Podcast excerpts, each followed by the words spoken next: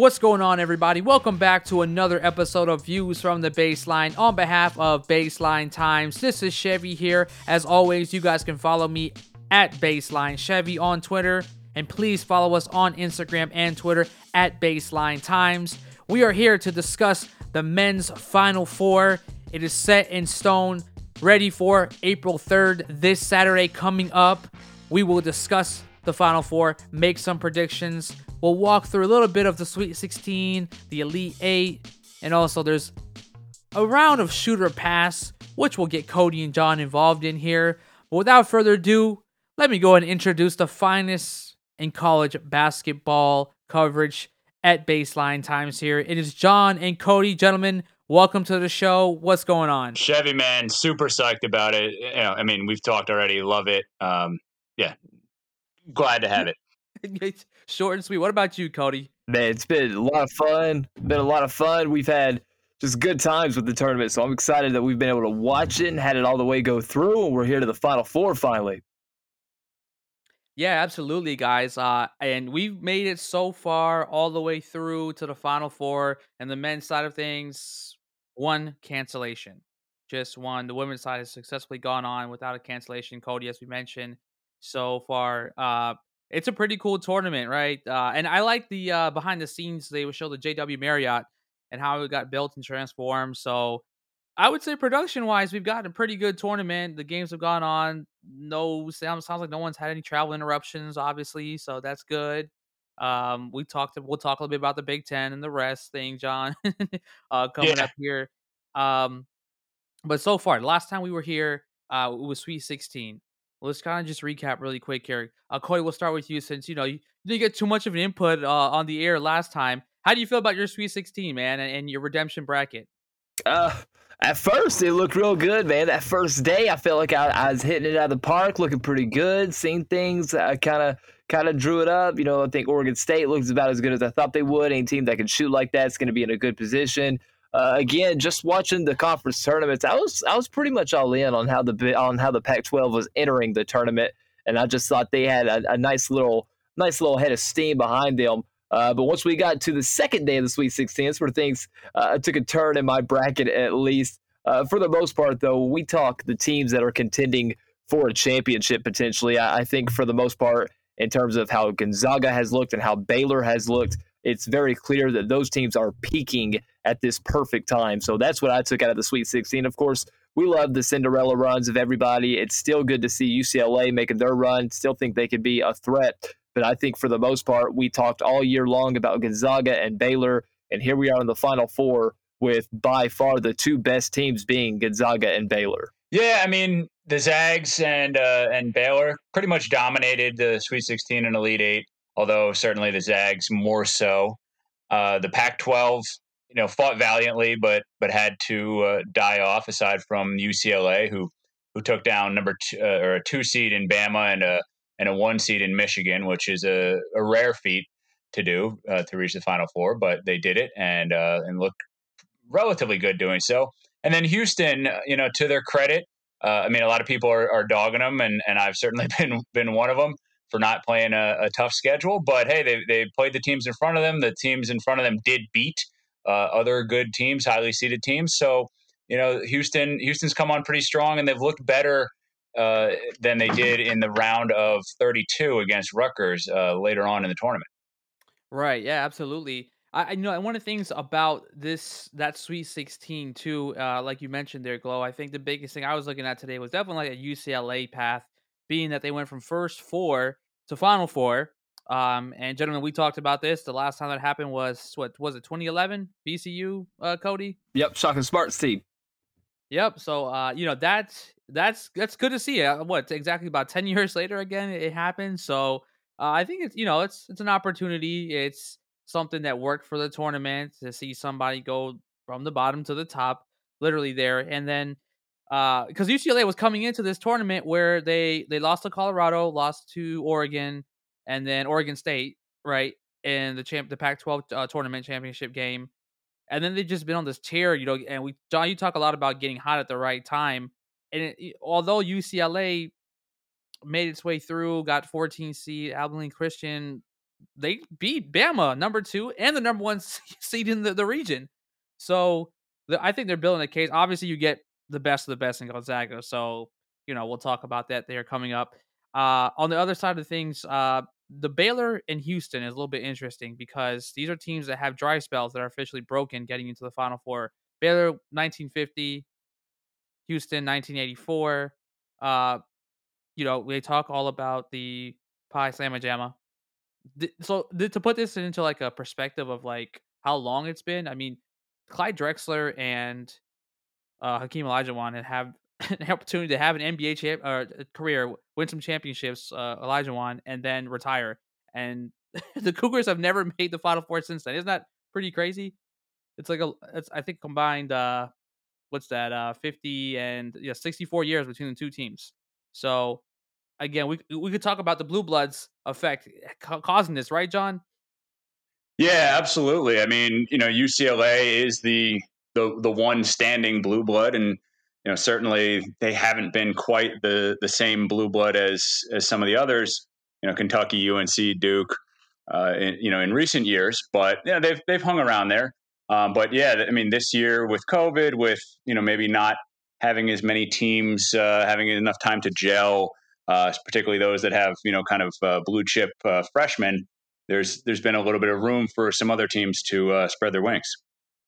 Yeah, absolutely, Cody. How about you, man? Do you feel like the blue bloods, the traditional blue bloods, this is a direct impact and effect of it for them not succeeding this year? Yeah, well, a little bit, and you know, I, I'm I, I know UCLA is that kind of traditional blue blood, but I've really kind of written them off the blue blood train. I mean, even for them, you talk dry spell. I mean, we're going back to 2008, the last time UCLA had a run into the Final Four, and that was their super team. I mean, that was Collison, Westbrook, Kevin Love, uh, Mbah a Moute. I mean, they had a squad that year. So I mean, we're talking uh, still a big dry spell. I mean, we're going back more than 10 years for that for UCLA. So I mean, this was a team that I mean, as of what two years ago, people were transferring out. People didn't want to play there. Recruits weren't even visiting UCLA. All them star players from California were looking at you know USC maybe just for the atmosphere of the school, and then we're going other places. Those play these top players from California were jumping over to Kentucky, and now the funny thing is, is UCLA is being led by a transfer from Kentucky here this year. So it's been great to see them back. I mean, I've always said, you know, there's there's certain teams in certain sports, college or pro, that the the sport is better when those teams are good. And to me, college basketball is better when UCLA is playing at a high level. And that's what we've seen this year. You know, as good as the Pac 12's been, I still think if we were all put, you know, in a situation at the beginning of the tournament, at the beginning of the conference tournament, you said, all right, the Pac 12 is going to have one team in the Final Four. Who's it going to be? And I just don't know who would have ever thought UCLA would be that team, but they're fun to watch. They're very, very well coached. Uh, the blue blood effect has allowed a lot of teams, I think, to get to the Elite Eight. Uh, but I think in terms of the Final Four, we're looking at the four teams playing the best basketball right now. Uh, to me, UCLA beating Alabama and UCLA beating Michigan really was just UCLA outplaying both teams. I don't even really look at them as upsets. I think UCLA uh, is right behind Gonzaga and the teams that have had the best overall tournament so far. John, let's go back to you here for a second. Um, are you going to inaugurate anybody else, or or is there one guy at this point? Are you waiting for this tournament to finish to announce the addition? No, I'm, I'm ready, and and the guy is as as you may expect, Johnny Juzang, man. You know he's he's had a great tournament. There's you know one or two games that, that he didn't quite uh, have the same uh, scoring potency as as he had in in in the rest of them, but you know he put up 28 points against Michigan in the Elite Eight and and UCLA needed every one of them to to really cement that victory and and make it to the Final Four. Uh, he's you know he's got a great name for it. You know that just kind of rings, rolls off the tongue. Johnny Juzang. You know he's he's got a story. He's he's got the uh, the, the Kentucky transfer and and you know all the Kentucky fans on on Reddit and Twitter are are really uh, eating a lot of crow and and ruining the fact that Johnny Juzang got away from him. Uh, and you know he's just having a, he's having a tournament of it. You know he's he's uh, he's up from I think he was averaging 15 points a game over the season, and and in the tournament he's routinely putting up over 20. So I mean he's he's the guy that's really come on strong. He's the the idol of March for 2021 in my opinion.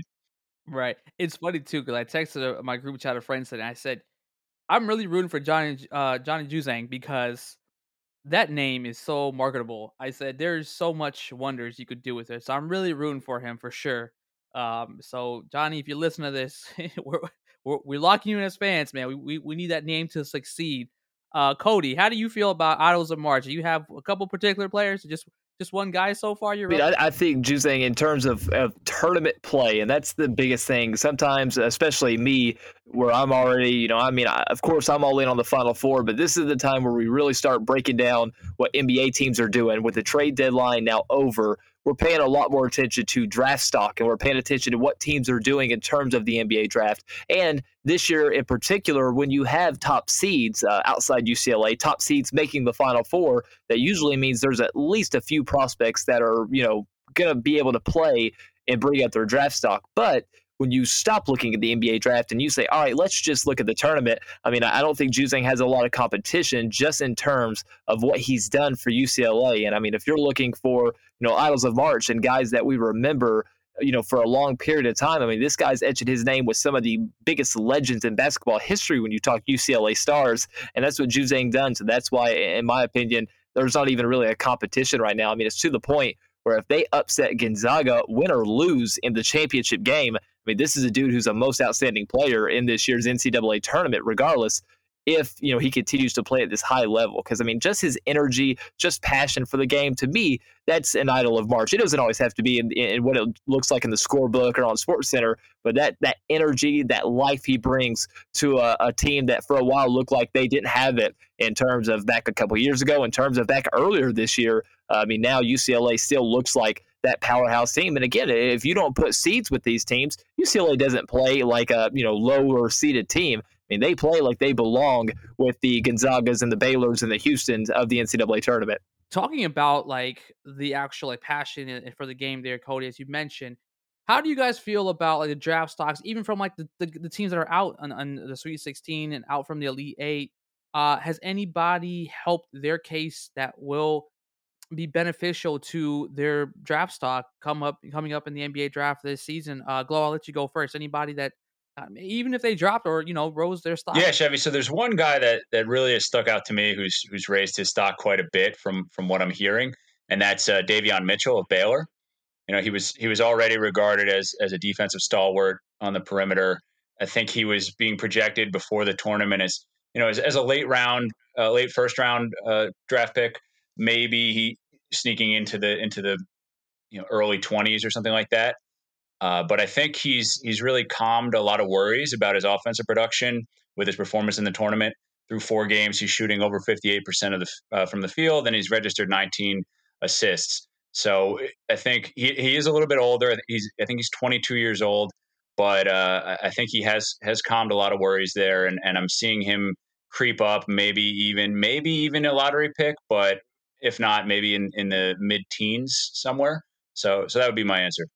Well, you know, I can go all day about all this because there's been a ton to me so far this season. And, and, a lot of these guys, to be honest, there's been so many big names entering the tournament that so many guys have sort of played their way down the draft board, which has allowed guys to move up. To me, the first one is Jalen Suggs. I thought the point guard from Gonzaga didn't have really that breakout year. I think a lot of people were looking for, but that's mostly due to the fact that Gonzaga was just so even killed this year. But here lately, watching the way Gonzaga is ran by their point guard, Jalen Suggs, I think he went from being projected top 10 to sort of falling back into the lottery. Now I think he's back up, possibly top three, just due to the fact that the G League thing, there's not as many eyes on guys like Jalen Green and Jonathan Kuminga right now. So to me, Jalen Suggs has now leapfrogged those two guys and is probably right now a lock to be the number three pick, depending on what happens in the draft lottery. Uh, Corey Kispert's another guy from Gonzaga, who's also raising his stock. I think this is a guy who's showed that he's more than just a sharpshooter with some long arms. He's also a good defensive player. He can handle the ball well. He's a bit more well rounded than I think a lot of people give him credit for. And as Glow kind of mentioned, anytime you're really an older player, that just is automatically sort of a knock against you. Uh, Corey Kispert right now is playing like he could be one of the first top 10 senior picks in some amount of time. He's playing at that level. I think right now he is in a battle with guys like Jonathan Kuminga, guys like Scottie Barnes, who played well, but not as well as I think he could have in the NCAA tournament. I think Kispert's right there battling for that top small forward position. Glow hit everything on the head with Mitchell. I right now think he's the top point guard in the draft outside of Cade Cunningham and Jalen Suggs. So if there's any team in the lottery that is needing a point guard, uh, it would not surprise me one bit for for Mitchell to be a pick somewhere in between number eight and number 15 in this year's NBA draft. Uh, Gonzaga just as a team, man. I mean, we're talking one team with four picks in the top 40.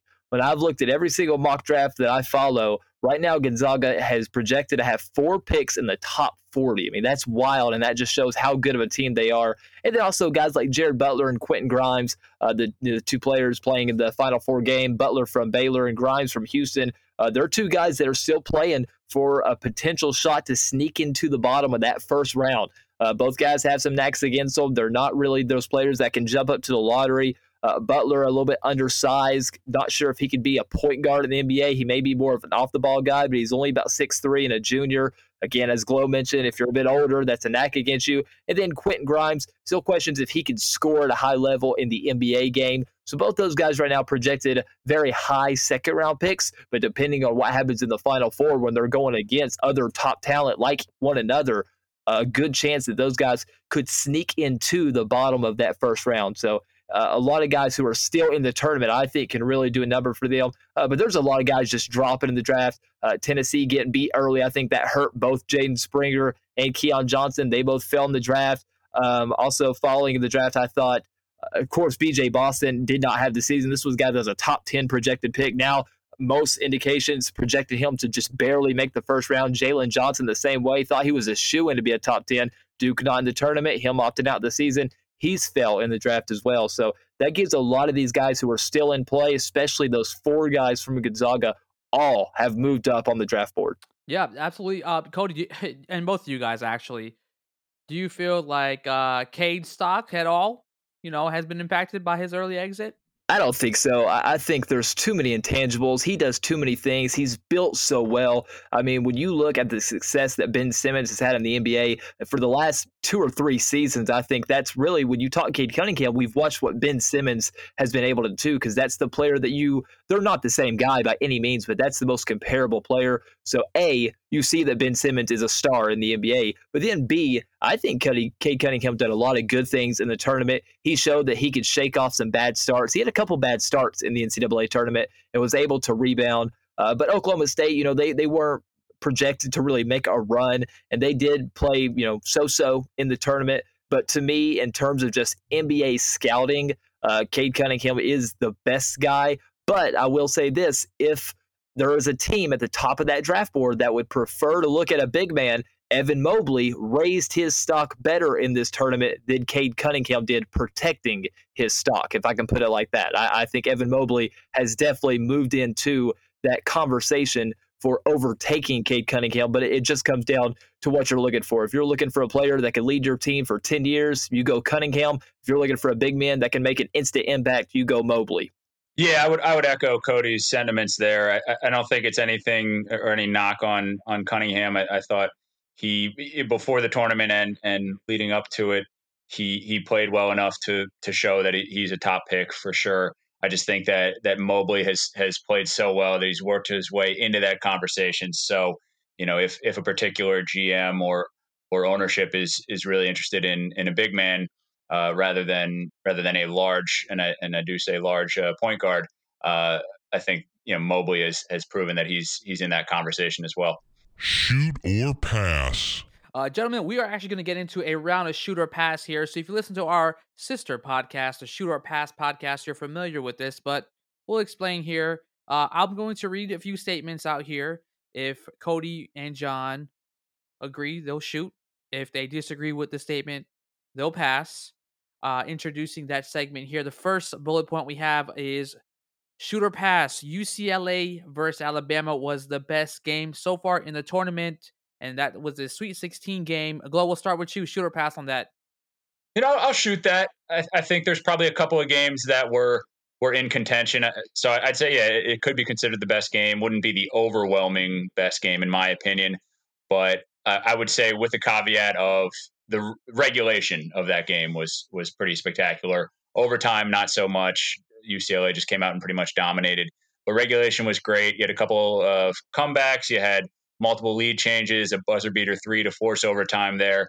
The three point shooting was not particularly good all throughout, but it was pretty equal for for both teams. So so I'll shoot it. Uh, I'll pass. Uh, there was a two games that I, I like just a little bit better. Uh, if you're a Rutgers fan, you may not agree, but that Houston Rutgers game was such a fun one to watch. Rutgers looked really good early, and I, I picked Rutgers to beat Houston, and it, everything looked good on my end. And then out of nowhere, uh, Houston does have a great comeback, but then at the end, when it get down to four and five points, that Rutgers collapse was just a crazy thing to watch. And then maybe I, the game that a lot of people didn't talk about, that Oregon Iowa game. I mean, that was fast paced NBA style play. Uh, two teams almost combined for like 200 points. It was a wild game. Again, not near as a big deal as that UCLA win. But the Oregon Iowa game was one of my favorites to actually just sit down and watch that from start to finish. Luka Garza's final game as a collegiate player, still seeing Oregon's run. Uh, those two games actually were two of my favorite games in the tournament so far. The biggest disappointment in the Sweet 16 was Loyola Chicago. Uh, Cody, we'll let you go first here. Were they your biggest disappointment? No, I'll pass there. My biggest disappointment by far was Florida State.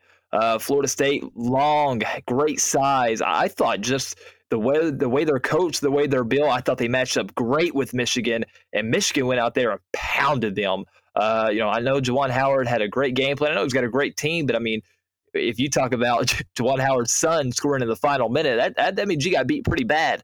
And I mean, it's an 18 point win. Probably should have been a bit more, but Michigan pulled the plug pretty early to get their starters out of there and rest for the next round. Uh, I really thought Florida State was built to make a run this year uh, with Scottie Barnes and that just talent they had. And they just fell apart in that matchup against Michigan. I didn't expect too much out of Loyola. I guess really that's the reason, my reasoning here. Uh, but I would actually, I'd say Florida State was my biggest disappointment. Mm, yeah, that's a good one. How about you, Glow? Biggest disappointment? Yeah, so I'm, I'm going to pass on on Loyola well, excuse me, Loyola Chicago as well. I guess my my biggest disappointment was probably that that Alabama lost to to UCLA.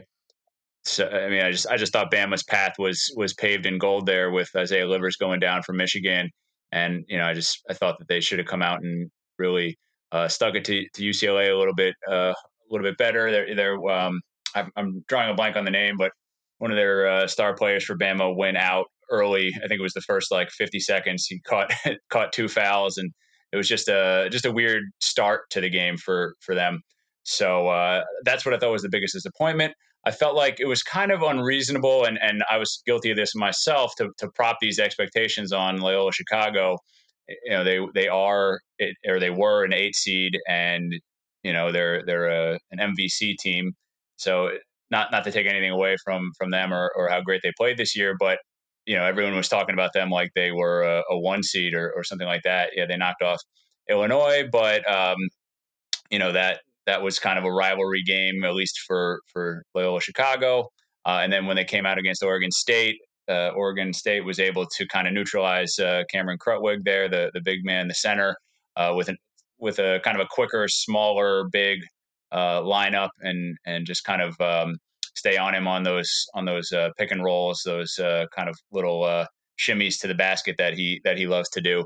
So they were able to neutralize that, and then and then the rest of uh, Loyola Chicago's uh, players really couldn't get much penetration to the basket, couldn't get many open inside looks, and and were cold from three. Uh, so you know that's just kind of the way the cookie cookie crumbled there, and and I wouldn't call that the biggest disappointment.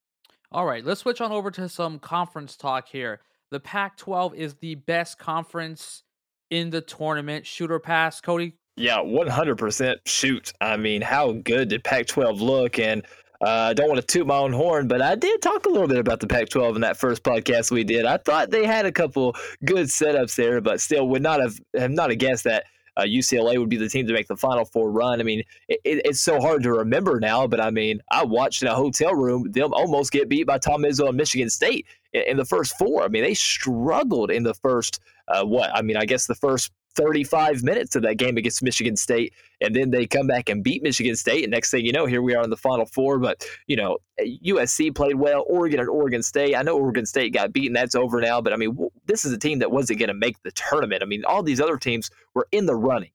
And yet, Oregon State won the conference tournament just to get in. So, just to get in was enough for them or would have been enough for their fans and for the administration there. But they go on this great run, some amazing shooting. Makes me hate that I didn't get to watch them more during the regular season because that was a fun team to watch. Uh, and, and another big thing: UCLA, USC, Oregon, Oregon State all look so well coached. I mean, those teams look like they had top tier coaches. And uh, you know, Bill Walton says it's the conference of champions, and I'm I'm sort of I've always kind of snickered at that because I'm like it's been a long time. Now I'm sort of back on board that they were they've by far been the most fun teams to watch in the tournament, and I think they're one of the reasons this tournament's been so fun to watch. I'm shooting that as well. They were clearly the best best conference in the tournament. I'm not sold that they were the best conference throughout the year, but I mean, hey, we have the results of the tournament, and that's that's where we're going on. Uh, you know, obviously they have several teams that played great ball down the stretch and and in the tournament. I mean, UCLA was not one of them that was necessarily playing great ball down the stretch because they lost their last four games uh, before the tournament. But those, I think three of those four were against Oregon, USC, and Oregon State, if I if I remember correctly. So maybe it wasn't that they were playing poorly. Maybe it was just the rest of the Pac-12 was was that good. So yeah, uh, I'm shooting that one all day. They they've they've shown out for for this tournament, no matter what happened in the regular season. Yeah, absolutely. I mean, just to echo you guys here in between is that you know I'm looking at the path again today at, at each team, just curious to see and UCLA just just strikes me as as very a little bit more impressive than we would have realized just seeing how they have taken out the the top two seeds in their region. Uh, so yeah, absolutely, I have to agree on that. Um, let's talk about the, the, the flip side of things here. Included the limited traveling. The Big Ten has had the worst tournament out of all the conferences. Glow, we'll start with you.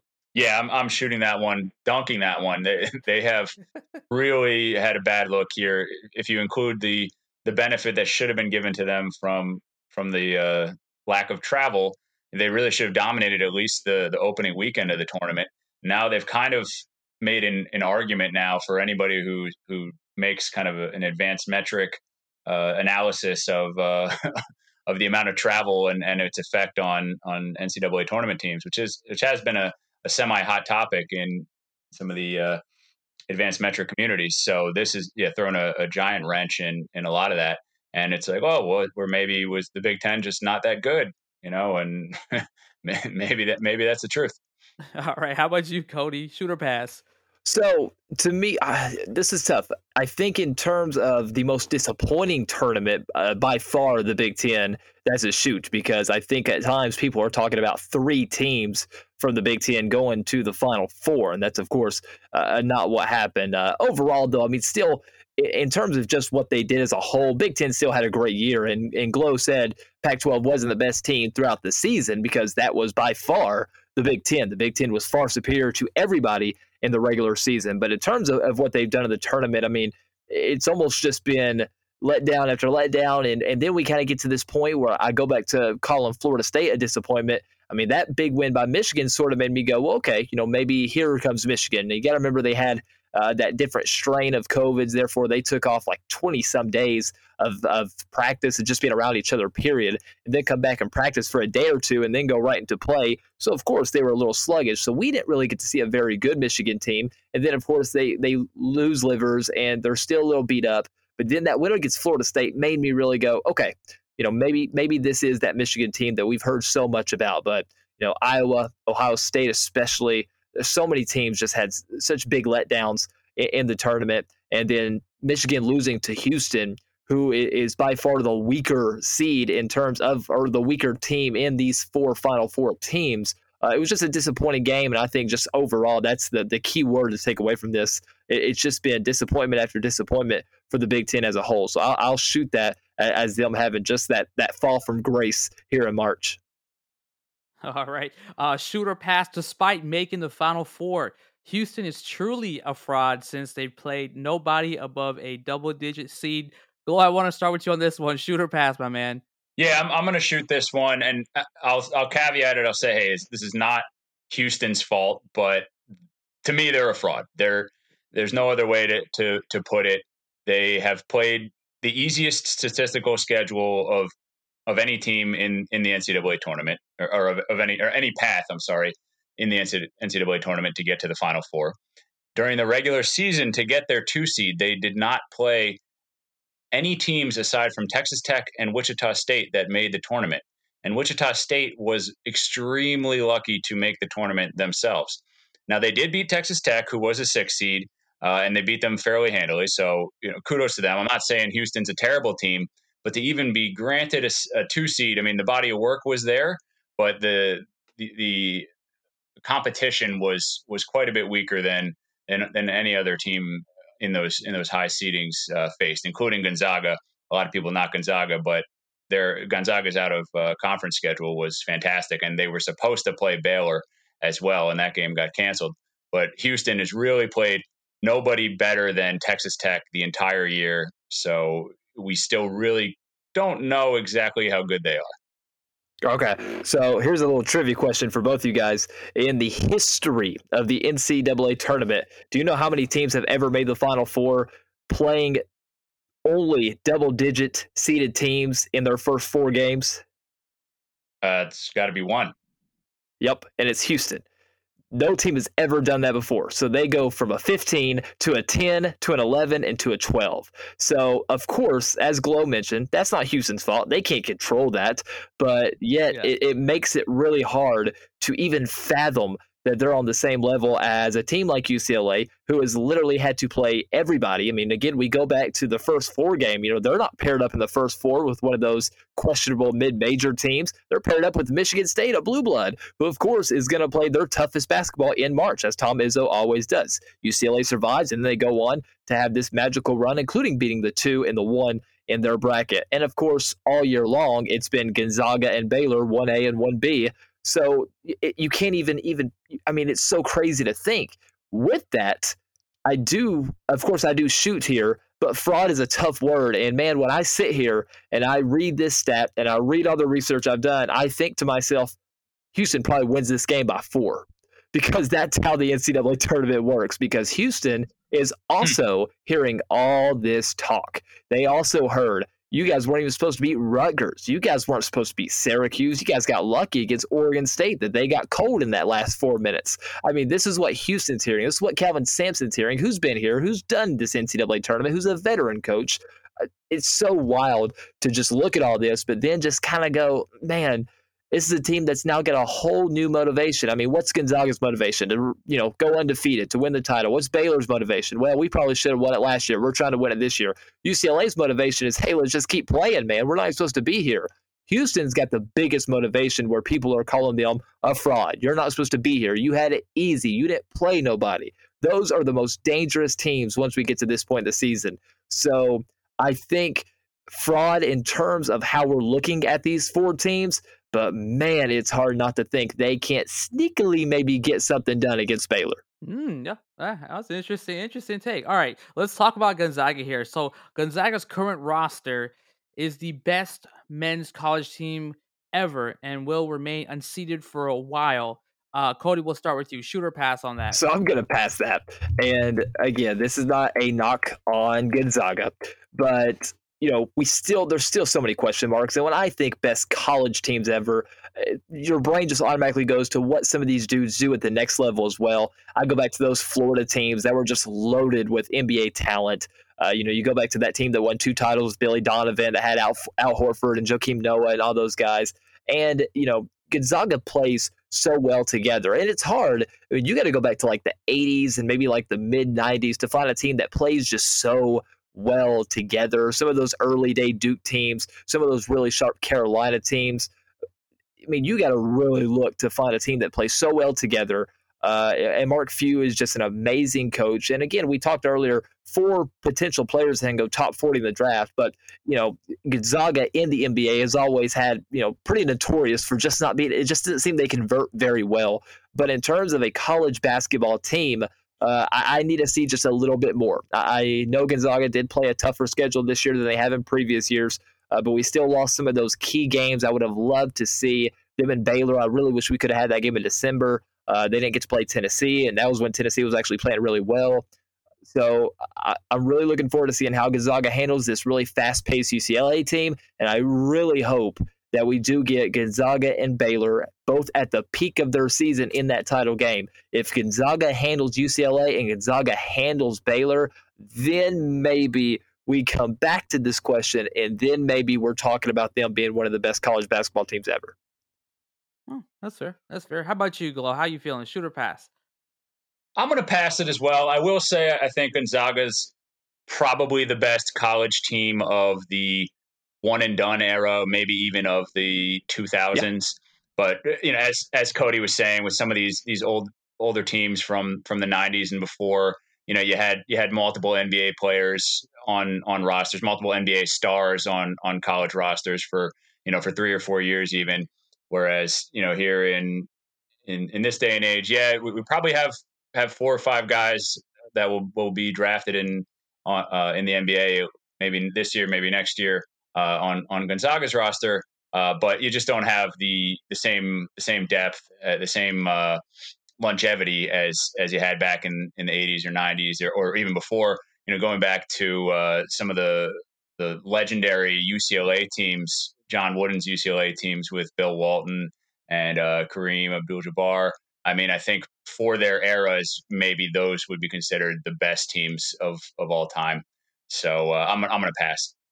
All right, let's talk about the best player in the tournament. Uh, shoot or pass, Johnny Juzang is your pick for the tournament's MVP, or in our case, the biggest March model at this point. Uh, Cody, shoot or pass on that. Yeah, shoot completely there. I mean, just in terms of the leadership and the things he's done for UCLA, being the heart and soul of that team. Uh, we've talked so much about these NBA guys, and you know, again, the key word there is is so far. Uh, I think in terms of getting to this Final Four, if you look at these three teams, we knew Gonzaga, we figured Baylor, Houston. When you looked at their bracket, you could kind of pencil them in. So only one team here is that major surprise, and that one major team has a major player. So I definitely shoot 100% on that one. I think that's a slam dunk pick. And again, I think if UCLA can sneak past Gonzaga, pull off that upset, as long as he plays well in that game and plays well in the final or in the championship game, win or lose, uh, he might go down as one of those guys that lose in the title game and is still the most outstanding player for the tournament. I'm going to pass on on most outstanding player. I'm going to shoot on on March Idol, obviously. Okay, but I think who will end up winning the award is probably Drew Timme from Gonzaga, and if not him, then one of the other Gonzaga stars because there's there's so many. But but for right now, with two games remaining for for Gonzaga, I believe. Uh, for me, it's Timme. I mean, he's you know he's a leader on the team. He's he's been been filling up the stat sheet. He's putting up close to you know to twenty a game, and he's just so consistent. He, you know, he, he's he's the heart and soul of the team. Well, I mean, I guess along with uh, with Kispert, the uh, the shooting guard forward uh, for them. And you know, one thing that that really struck me in in watching him play against USC is he was getting steals, man. He was running the, the court as as a as a center, you know, and and uh, and and getting you know fast break buckets, you know. So to me, I, I, think he's he's the MVP of of the tournament, assuming Gonzaga wins wins the wins the whole thing. All right, last shoot or pass here, guys. Uh, shoot or pass. Baylor should be considered the sneaky team of the Final Four. Uh, Cody, how do you feel about that? Are they just are people forgetting about them? I'll pass because I think it's hard to call them sneaky since they've been the number two team all season long and even had a spell at number one. And really, a lot of people, I think, if you really put them on paper next to Gonzaga, it would be hard to not think Baylor may even be a little bit of the favorite if those two teams matched up. I still think, and it's kind of what I said earlier, guys. I think it's Houston. I think Houston has a chance. Uh, you got to remember this this team's played well all year, and even with that lack of a really hard schedule, they've played pretty consistently. Now, of course, that Rutgers game they had a horrible start and they did not look great. But you know, when you look at the rest of the tournament, Cleveland State beat them by 31, beat Syracuse by 16, beat that uh, hot shooting Oregon State team by six, and then they come from behind, win against Rutgers, winning that one by three. So I mean, this is a team that's been consistent. They got very good coaching. Quentin Grimes is the guy who's you know climbing up into the draft boards. They're they're a, a, a deeper team. You know they're about eight nine guys deep that can rotate in and play good defense. Uh, they got really good half court game, but they also can run the floor just like Baylor. I think if we're talking a sneaky team that nobody's talking about, it's because what we talked about earlier. People look at the schedule, people look at their tournament bracket, people are writing off Houston. I'm not saying here uh, by any means that I think Houston is going to win a title, but I think if Baylor comes out and they're already thinking about Gonzaga, Houston will give them a run for their money. Yeah, I, I can see that too. How about you, Glow? Shoot or pass? Yeah, I got to pass that one as well. I mean, as Cody's saying, the consensus number two team pretty much all year. They're a one seed. You know, I, I can't see how they're a you know a sneaky upset pick or anything like that. I got to yeah, Houston and and UCLA. Nobody's giving either of those teams a chance to even reach the final game, and let alone let alone win it. So uh, yeah, if there is a sneaky team, it's it's got to be it's got to be Houston or UCLA. All right. There we have it, the shoot or pass round, guys. Uh, going into the bottom of the show here to end the show, you know I gotta ask you guys here. It is the final four that none of us predicted at our bracket challenge, uh, but we have a final four: UCLA and Gonzaga. Uh, we are getting Baylor and Houston first, actually, on Saturday coming up there, April third. Gentlemen, um, we can start with you here, Glow. Take any, any predictions, man. Anything you want to throw out there? What will this Final Four come out to be after Monday? So yeah, I'm I'm sticking with with the pick that I've had pretty much all year, and that's Gonzaga. You know, cutting down the nets. I think it's going to be Baylor Gonzaga, and I think it's going to be Gonzaga over Baylor. But I've been betting against Houston for you know four straight rounds here, and they keep they keep uh, sticking to the bottom of my shoe, basically. So uh, as as Cody was saying, it, it, might just end up being one of those one of those tournaments that, that nobody believes in us team. Uh, but I'm I'm sticking with Gonzaga, and I yeah won't I won't uh, I won't turn my back on them now. All right, how about you, Cody? Still with Gonzaga too? Well, I do want to let everybody listen to know that in our bracket challenge, I am currently in first place over uh, Chevy and Glow. So just want to let everybody know that. But uh, yeah, I, I, think, of course, I'll, I, I do think Houston's sneaky, and that game really gets me in a game I probably would not put any money on because I don't feel great about that. I will take Baylor by about four or five in that ball game. Uh, I do think Gonzaga, and look, I love UCLA, and this has been an awesome run.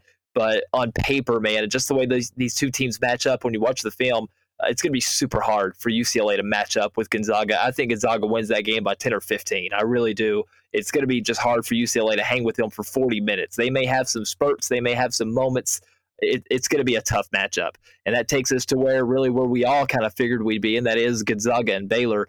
And, you know, I, I really like how Baylor matches up with Gonzaga better than any other team could in the country. I still think there's Gonzaga's just too loaded. I mean, there's there's too many guys. We talk about those four prospects. Timme had a great tournament. Kispert's playing his way into a top ten pick. Jalen Suggs is still the star on that team. Uh, but there's so many other intangibles that go into a national championship game. And to me, that makes me side with Gonzaga. I think it'll be a really good game, though. I don't think Gonzaga would run away with it. I, I think Baylor's got the talent to keep it close. Uh, but at this point, especially with how they've played so far through the tournament, I, I think Gonzaga completes the perfect season. Yeah, I gotta agree with you guys. I, we're all on the same page at the end here, guys. So uh, the brackets don't reflect that, as Cody mentioned, but I will say, uh, yeah, I I'm down to watch Baylor and Gonzaga. I mean, I've been watching a little bit more on the Baylor side of things. I think the first few rounds from Gonzaga I kind of ignored off for obvious reasons to watch other things that are a little bit more competitive. But I'm gonna go with the ultimate, you know, matchup of Baylor versus Gonzaga. But watching Baylor was just because I haven't really got an opportunity to see them this season and in the tournament either. And then starting with them and seeing how good they are defensively. You know, Davion, you know, Mitchell, we talked about him, how he's emerged. You know, Butler, you mentioned him, Cody. I, you know, I would love to see a match. It'll be a closer game than people expect. Hopefully, of course, for us and our entertainment purposes. I absolutely love that matchup. Um, but you know, my bracket, as you, you guys know and you heard, is doing pretty bad. I wouldn't be taken back if Johnny Juzang does some things and you know UCLA is in there too as well. What what if we got a Houston versus UCLA, you know, final game? Hey, I, I wouldn't be mad at it. You know, I gotta I gotta love Team Chaos. I gotta I gotta root for the the underdog. I I am I am partial to Gonzaga just because I love how they've gone about it. I, I, love Mark Few sticking at Gonzaga, building a program there when he could have gone to any any Power Five, Power Six school that he wanted over the years. So, hey, I guess either way, we're we're gonna have a treat, right? Either we're gonna we're gonna watch Gonzaga be undefeated and and you know be arguably the best team since the 90s or since 1976 indiana went undefeated and uh, if not, then we're going to get to see a great upset and uh, one for the ages. Yeah, and, and, Houston, Houston and UCLA would actually match up really well together. uh, and that would be a great matchup. You know, with how how Juzang's playing, and also Quentin Grimes, it'd be a great matchup of two of the underrated guys in the tournament. But man, just the Houston Baylor thing again, that still scares me a little bit. But UCLA beating Gonzaga in the Final Four to me would be one of the biggest upsets in tournament history. That's just the way I look at it. But uh, that would that would be definitely chaos and crazy and something fans would eat up. Yeah, absolutely. the undefeated season ruined. Uh, kind of kind of like uh New England, huh? New England, um, the Giants, yeah, New England matchup right there. All right, gentlemen, any shout outs uh, do you want to give out to the world there as we come to a close for this tournament? Uh, yeah, if, if I might, I want to get a little bit serious here just for a minute, just because I feel the need. Uh, I've seen, been kind of upset by uh, by a lot of the um, the anti-Asian uh, sentiment and and hate crimes that I've seen going on. Um, so I just wanted to plug a couple of things uh, for for some people out there that that maybe just aren't aware. Um, so I don't have any specific sites to plug, but uh, as they're as they're often pretty uh, city dependent, but uh, there's a lot of trainings that that people can do if if you're interested. There's um, bystander training. There's uh, self defense training out there. There's there's different harassment uh, and uh, and I guess uh, assault type uh, reporting sites out there, depending on what what city you're in. And of course, there's obviously all sorts of law enforcement sites and things like that. But there's there's a lot of resources out there that you can do for free. A lot of things that you can do. They're doing Zoom and and other uh, virtual trainings and things like that, just to prepare yourselves, be be ready for these sort of things, uh, and and be able to help out in in such a situation. So uh, I just wanted to plug that and and get people thinking. Awesome, Claude. That was beautiful, man. I gotta agree. How about you, Cody? Any shout outs? Well, man, it's hard to go after that because Glow hit it on the head. I do want to quickly talk about the women's tournament and just how great some of those games have been so far this season. That UConn Baylor game was, I mean, you we go back to saying the best game of the tournament. If you include women, there has not been a game close to the matchup between Baylor and the UConn women. That was a game that started out hot, ended hot. Paige Bueckers looks like one of the best female players uh, in the history of UConn, and this is a freshman.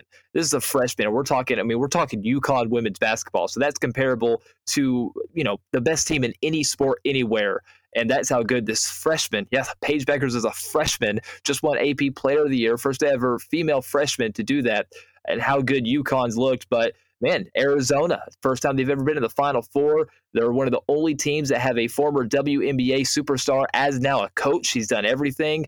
There are some good things going on in women's basketball. And when you look so much at the at the gender equality issue and everything that's been talked about and everything that's going to be under a microscope once this tournament's over, because there's a lot of things that are going into this and a lot of things that are not even really out in the media yet. Where I mean, the NCAA just basically came out and said, "Well, we just doubled the money for the men's tournament instead of splitting it even." That's going to turn a lot of heads. Some people say, "Well, it's about the money they bring in." See, that's where we get to the NBA WNBA conversation, not college sports. And I think that's going to really be a talking point this summer with how the women were treated compared to how the men were treated, especially in terms in terms of play. The women's tournament has been significantly better in terms of each and every game than the men's tournament. And look, we were talking earlier, the men's tournament's been great, but that just goes to show you how good the women's tournament has been. Again, that UConn Baylor game, guys, that, I'm I'm being dead serious. That was one of the best basketball games I've watched in probably about ten years. In just terms of well coached, great play, uh, seeing a superstar right in front of you. I mean, Paige Bueckers is one of those players where I mean, you know, I remember going to Thompson Boling Arena to watch Candace Parker play and thinking this is the greatest women's basketball player I've ever seen. I sort of have changed my tune on that because now I'm thinking Paige Bueckers will probably go down as the greatest women's basketball player once it's all said and done. So I, I think you know if you people that just don't follow women's basketball, you're missing a storyline that's going to be talked about for a long time. With uh, even if UConn doesn't win, with how Paige Bueckers is playing. I think in terms of just overall best player still in women's or men's tournament, we can talk about uh, Juzang. We can talk about these these NBA prospects, but if you're missing out on what Paige Bueckers is doing, you're missing by far a superstar player that could be that player that women's basketball needs to sort of take that next step towards competing with the NBA. That's what's up, guys. Uh, that was good. That was really good, guys. Beautiful. I was uh, a little taken away, man. Full transparency. Beautiful way to end this show. Um, and as always, guys, you are going to have some projects coming up at baselinetimes.com. Where can the people find you at on social media? Yeah, uh, find me at uh, at Pod Northeast on on Twitter. Yeah, Cody underscore Gwen on Twitter. It's about uh, NFL draft time. Then we'll jump to NBA draft time. So it's my favorite time of the year, better than Christmas coming up. better than Christmas. All right, that is it for us, ladies and gentlemen. Thank you so much for listening to Views on the Baseline here. That's our March Madness Final Four prediction at Baseline Times, Instagram, Twitter. You'll hear more and see more of Glow's and Cody's work. Uh, gentlemen, we're gonna get the stuff right this time. Glow, you got UCLA right. We, we look very bad on picking Oregon though, but we'll we'll bounce back. Hey man, you can't win them all. that's what I tell. That's what I tell them, man. Don't worry. Or at least I can't. You're still seventy percent. I'll round up. I think you're at sixty-eight now, but I would say definitely listen to these two guys. Uh, inc- incredible content, guys. Thanks, Chevy.